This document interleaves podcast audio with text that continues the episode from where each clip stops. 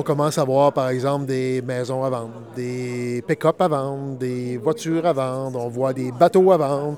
Il y en a qui ont affiché leur permis, il y en a qui risquent de vendre plein de ces trucs-là à perte, juste pour au moins se redonner un peu de liquidité, le temps de traverser la crise. Bref, il y a une crise qui est profonde, qui s'installe présentement. Euh, ça va prendre des décisions massues. Sinon, ben, on va se ramasser avec du monde en faillite, on va se ramasser avec du monde qui vont perdre leur maison, on va se ramasser avec du monde à la rue, on va se ramasser avec des Gaspésiens qui vont quitter la Gaspésie.